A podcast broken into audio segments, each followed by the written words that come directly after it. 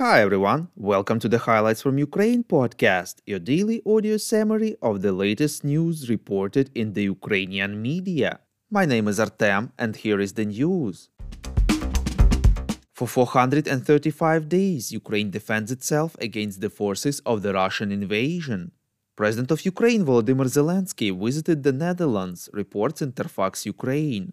He gave a speech There is no peace without justice in Ukraine, in The Hague, where the International Criminal Court is located. Zelensky called for the creation of an international tribunal for the crime of Russian aggression against Ukraine, but not on a hybrid format. The crime of aggression has led to others. This is the beginning of evil. It is possible to achieve responsibility for it only with the help of the tribunal, said the president. He also met President of the International Criminal Court Pyotr Hofmansky and Secretary of the Court Osvaldo Zavala Giler. Zelensky noted the need to increase pressure on Russia to stop mass deportations and create a universal mechanism to protect children. He also stressed that bringing to justice all those guilty of war crimes against humanity and genocide of the Ukrainian people is fundamental for Ukraine. Prime Minister of the Netherlands Mark Rutte said that Russia must not win the war and it must be brought to justice for the crime of aggression. Following the meeting with the President of Ukraine, Rutte also said that the Netherlands will do its best to ensure justice for Ukraine. Both countries signed a joint declaration expressing their determination to create a comprehensive system to hold Russia accountable for aggression against Ukraine or in the world. Russian officials and other persons who planned, prepared, ordered, and committed crimes should be held accountable. Such a system, the authors argue, should consist of three levels. First, the investigation and prosecution of international crimes at the national and international level. Second, the establishment of an ad hoc special tribunal for the crime of aggression and third, ensuring full reparation of harm suffered by Ukraine and the Ukrainian people through the establishment of the international compensation mechanism. While in the Netherlands, Volodymyr Zelensky also conducted a joint meeting with the Prime Minister Rutte and Belgian Prime Minister Alexander De Croo. Zelensky called on Belgium and the Netherlands to expedite the supply of armored vehicles and aircraft to Ukraine. According to him, there is not a single rational justification to refuse Ukraine these jets. The head of the state also discussed with the prime ministers of Belgium and the Netherlands the future of Ukraine in NATO and the EU. As he said, Ukraine should legally become part of the alliance. Rutte said that at the upcoming NATO summit in Vilnius, its participants need to ensure clear steps towards Ukraine's future membership in the alliance. He stressed that the Netherlands supports Ukraine's ambitions on its way to NATO. De Croo announced that the Belgian government is preparing a new package of military assistance to Ukraine, but provided no further details. He added that Belgium intends to develop a mechanism for the confiscation of proceeds from frozen Russian assets in order to send them to help Ukraine. The Prime Minister recalled that in March last year, Belgium seized 197 million euros in proceeds from Russian assets.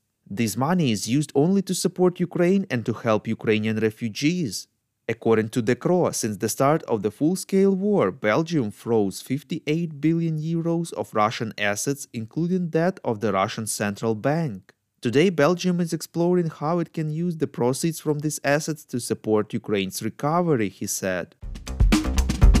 The US focuses on providing Ukrainians with means of anti-aircraft defense, reports Ukrinform. White House National Security Council Coordinator John Kirby emphasized that thanks to air defense provided to Ukraine, most of the cruise missiles launched at Ukrainian cities in the last 48 to 72 hours were shot down. He also noted that for its part, Washington made every effort to provide Ukraine with the means to carry out a counteroffensive.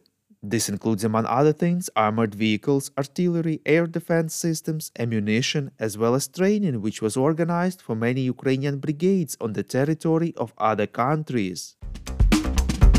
Ukrainian forces shot down a Turkish-made Ukrainian Bayraktar drone over Kyiv yesterday, reports Hromadske. It was done because the military lost control over the drone during a scheduled flight in Kyiv Oblast. Since the uncontrolled presence of an unmanned aerial vehicle in the sky of the capital could lead to undesirable consequences, it was decided to destroy it. The Air Force suggested that this was most likely caused by a technical malfunction of the drone. there were no casualties. We would really appreciate if you could recommend us to your friends and family as well as share information on social media. This way, more people would learn about the podcast and truth about Russia's invasion of Ukraine. US Director of National Intelligence Avril Haines believes that Russia is unlikely to be able to conduct a significant offensive in Ukraine this year due to a lack of ammunition and manpower. Regardless of whether the Ukrainian counteroffensive is successful, reports European Pravda. According to her, if Russia does not initiate a mandatory mobilization and secure substantial third party ammunition supplies beyond existing deliveries from Iran and others, it will be increasingly challenging for them to sustain even modest offensive operations. Haines also noted that Russian troops are preparing new defensive positions ahead of a Ukrainian counteroffensive and that they gained less territory in April than in any of the three previous months. First Lady Olena Zelenska arrived in the UK and visited the residence of the Prime Minister Rishi Sunak at the invitation of his wife Akshata Murty, reports Ukrainska Pravda. Olena Zelenska is expected to attend the coronation of King Charles III this Saturday. The Highlights from Ukraine podcast is a commercial initiative of just two people, and we need your help to grow. Share information about the podcast, rate us in the app, subscribe to our Patreon. With your support, we are getting better. We call on you to demand from governments of your countries to impose the toughest sanctions possible on Russia and its citizens to stop their invasion of Ukraine.